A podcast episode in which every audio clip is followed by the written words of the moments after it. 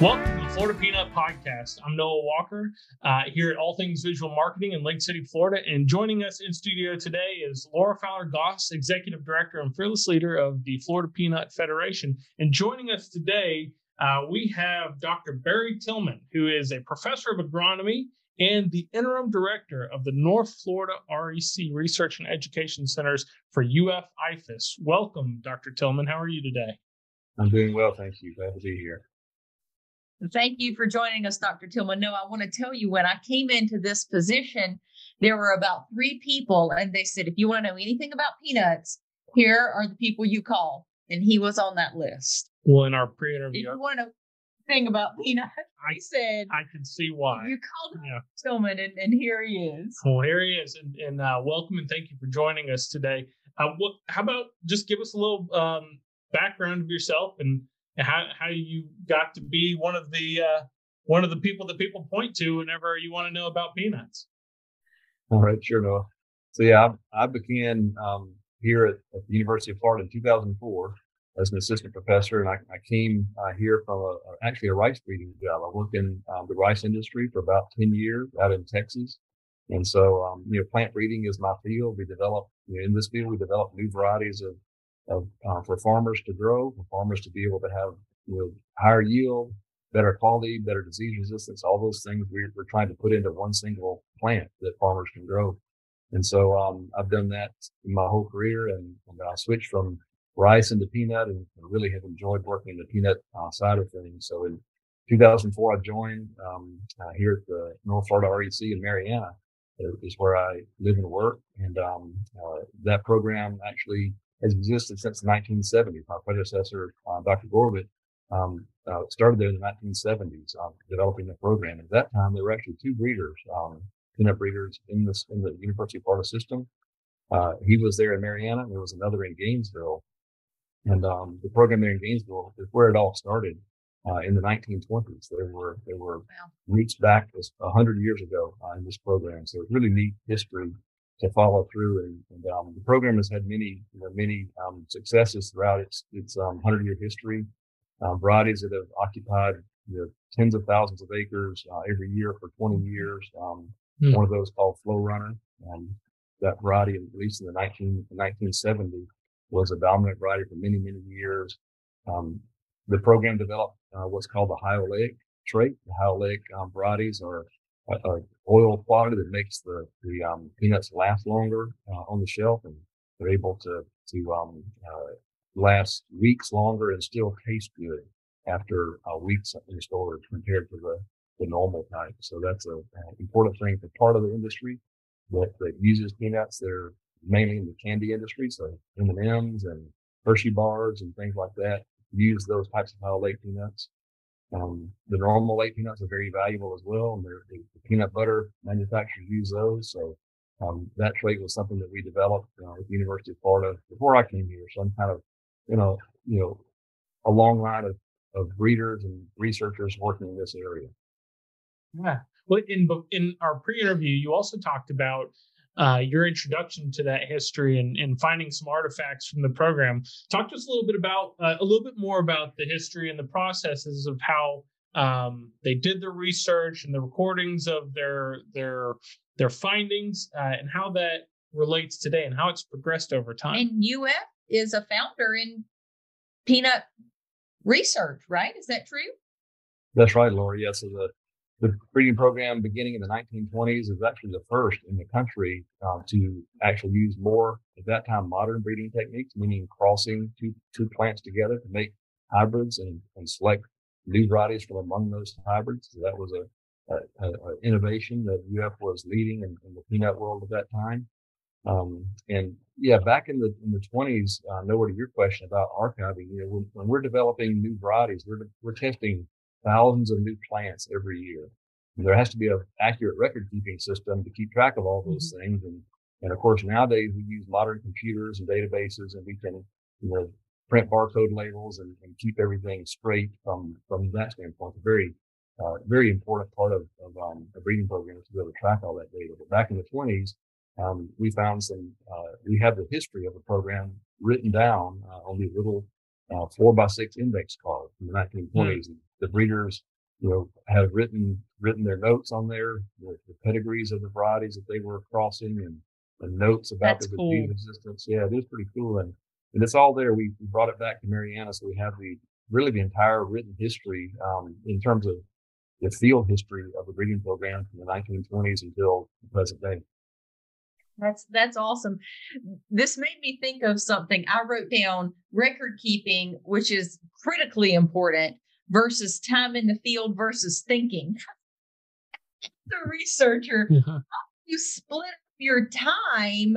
I mean, because you've got you've got to have, you know, some some solitude there to come up with the cool new things to do, but you also have to work with the plants and the seeds, and you also have to take dadgum accurate notes to keep it all straight. Yeah, and if you're constantly moving, how do you take time right.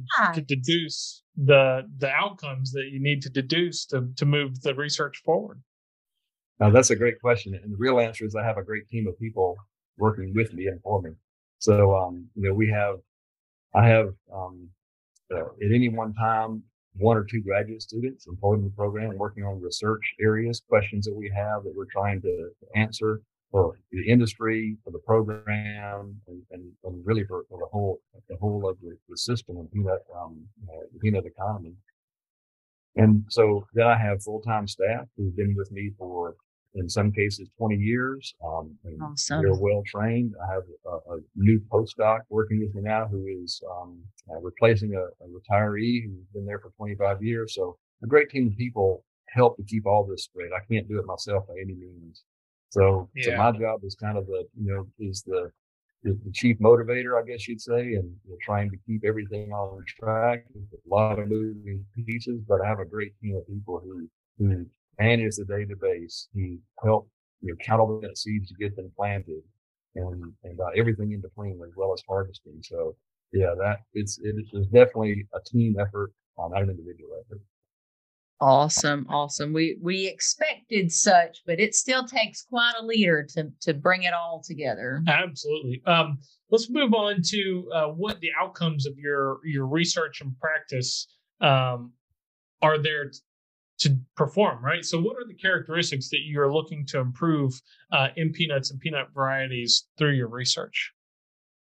Yeah, great question. So, in terms of you know, our targets are those targets that are going to benefit farmers. Our growers, when they grow a peanut crop, the, the way that they get paid is on the tonnage that they deliver to the buying point and the quality of that tonnage. So mm. um, we're looking at what we call the yield, the, the, pounds of peanuts per acre that a farmer harvests. That's a, that really is the number one trait that we're that we're breeding for.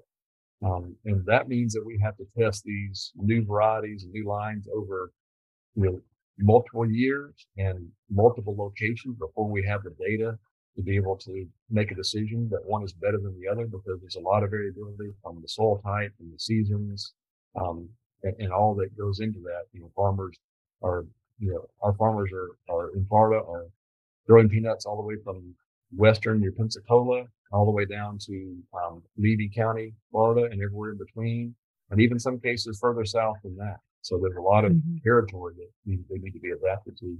So yield is one of those. The quality factors are like uh, what we call grade. And it really is how many peanuts are, are they harvesting, not just the shells, because we, we sell the peanuts in the shell, but how what percentage of that is actually peanuts? Because that's what is valuable. Mm. Um, and then of course disease resistance. Farmers are, unless at least in peanut, farmers have um, a, a large expense in trying to control diseases uh, mm-hmm. with fungicides and with management practices. And so just trying to help uh, reduce that, that cost by breeding disease resistance everywhere. Those would be the main targets. That's awesome. Yeah. Yeah. It's, it's a whole package deal that really has to come together. What's the timeline um, on on a seed on a seed getting your stamp of approval of being ready to go on twenty thousand acres? Yeah, good question. So we, when we start the program, uh, let's say making a cross. So we decide we have two parents. We want to make a cross between those two parents to develop a new variety from. They may have complementary characteristics that we're, we're trying to put together into one new plant. Um, let's say we start that in year one. Um, at about year eight, maybe nine or 10, we're ready to make a decision to release that variety. And then it's another couple of years of seed increase. So it really is from the time we make a cross to start a new variety, it's 12 years before a farmer would be able to grow that seed of that variety. Um, Commitment, Dr. Tillman. Oh my goodness. Yeah. And then how long until until that phases out because something better comes along? 15 or 20 years? I mean, uh, like another tw- every 12 years? Or be like four years. How does that go? Yeah, you know, it, it, really it's a really good question, and it's it really depends on how um, how good the current variety is. And, and um, okay. so I mentioned the I mentioned the Florunner variety earlier. It was in mm-hmm. the market for over 20 years That's the dominant variety. Um, mm-hmm. And that's mm-hmm. because it was so good that it took us a long time to find something that was better. Better. Um, yeah, and um, turns out that that a a specific disease um, came into the market at the or into the industry in about the mid 90s, and it actually is what caused Florunner to be um, um, knocked off that that 20 year pedestal of, of, production. Wow. Yeah, and so it, it's uh, it's it happens over some time, you know, we have a current variety now in the market that's been there for almost 20 years, and it's really a strong variety. And we've not, none of us has been able to find something better than. Um, but we're working hard on that, and I think there will be some new things in the near future that are better than that. And Dr. Tillman, I just remembered at the Peanut Field Day at the Suwannee Valley Center, there's a, a tea something or other, and I was so excited because I thought the tea in the variety name was for Tillman. Hmm. And then you said it was for tomato spotted wilt. And I thought to myself, I'm still going to call it Tillman. what is that? And, and do you know what I'm talking about, first of all? Because oftentimes people don't. Absolutely. And, yeah. Where in the process is that? And, and when, um, I, I'm just in generally a very enthusiastic person. So when, when does the excitement kick in for you in the beginning, in the middle, or, or closer to it being published or whatever you call when it goes out to market? Yeah, there there are kind of several points of excitement through the process when you first see the data from you know from the first yield test and say, "Wow, this is this looks really good," um, and then you test it the next year and oh, it's not so good. So there's these ups and downs, you know, but but um, over time you find those lines that do well almost every year. And so we, we released T61 because it, it has better tomato spotted wilt virus resistance. And that's a, a big problem in much of our production area. Mm-hmm. Um, that disease is still problematic. Even, even, um, you know, after it, uh, we found resistance to it, it's still a problem for growers in, in many areas. Um, and so, yeah, that, that, um, excitement, then, you know, then I think the next step is once we start growing the larger scale, I'm really excited to see and interested to see how it does for growers, you know, their field because that is the true litmus, litmus test. We have lots of our small plot data and on farm tests, but how do growers really, how are they really able to benefit from it? So that's the kind of the last excitement point. Yeah, that's a uh, a good point there too. So what I was just kind of thinking about was, you know, how the the, what we've heard over the last year in doing this podcast is that a lot of the costs and inputs for fungicides and for the defensive aspects for a grower are all through the roof. So a lot of the work that you do, even though it might be sl- slower to the market, is really good defensive work um, for the future of these farmers and making sure that their product that they're producing is good and sustainable in the field and can really help them hold off some of these rising costs over time. Right. Um, how else does does your work and your research directly relate to the producers and um, their outcomes that come to market? Yeah, so I mean, I think disease resistance is a, is still a really big one, um, and, but there are other things. Um, you know, we have some even though we released T61 as a, as a spotted wilt resistant variety, resistant variety, we have some new ones that are even better and, and they're close to release. I'm really excited about that because that's a, it's a cost for growers and we're losing some of the fungicides and insecticides that growers rely mm. on. And especially in the spotted wilt area, we, we might lose a, an insecticide that they rely on. So these new varieties would really impact and help there. Um, another area is we talked about the quality a little bit, the high oleic and the normal oleic. Um, those are important for parts of the industry that need the different types. Um, uh, you know, um, grade is also critical for growers, having having you know, more valuable peanuts to sell. And um, mm. I think you know in the future, who knows what you know quality characteristics might be available um, to growers and in, in underneath in the industry. So we're exploring other types of um, you know, of quality um, uh, enhancements as well. Um, but they're not as important really on a day-to-day basis as as others really three big things: yield rate and, and disease resistance. Nice. So really, what to I guess summarize that in my mind is that your work, whenever it comes to uh, the producers putting it into play, helps them grow more, grow better, and then grow a more marketable product um, across different industry sectors, like with the the different types of oil peanuts you were talking in our pre-interview about. Um, some of them are better for candy peanuts, uh, mm-hmm. and or peanuts that go into candy, and then some of them are better for, say, your peanut butter or, or direct uh, direct to consumer use. So that's phenomenal. It, it's really cool to think of it coming full circle. Mm-hmm. The work Dr. Tillman's doing, um, plus or minus 12 years, you mm-hmm. know, when Emery graduates high school, um, you, you, know, that the peanut butter that she eats will be a reflection of the work he's doing That's today, right. you know, and, and when she feeds her baby peanuts to right. be sure they don't grow up allergic, you know, it, it's going to be thanks to the folks on his team and others that are doing that same kind of work. I, I just, the science of it all is too much for me. Um, we were talking about genetic markers to track. Mm-hmm. I wrote it down because it's going to make me sound smart one day.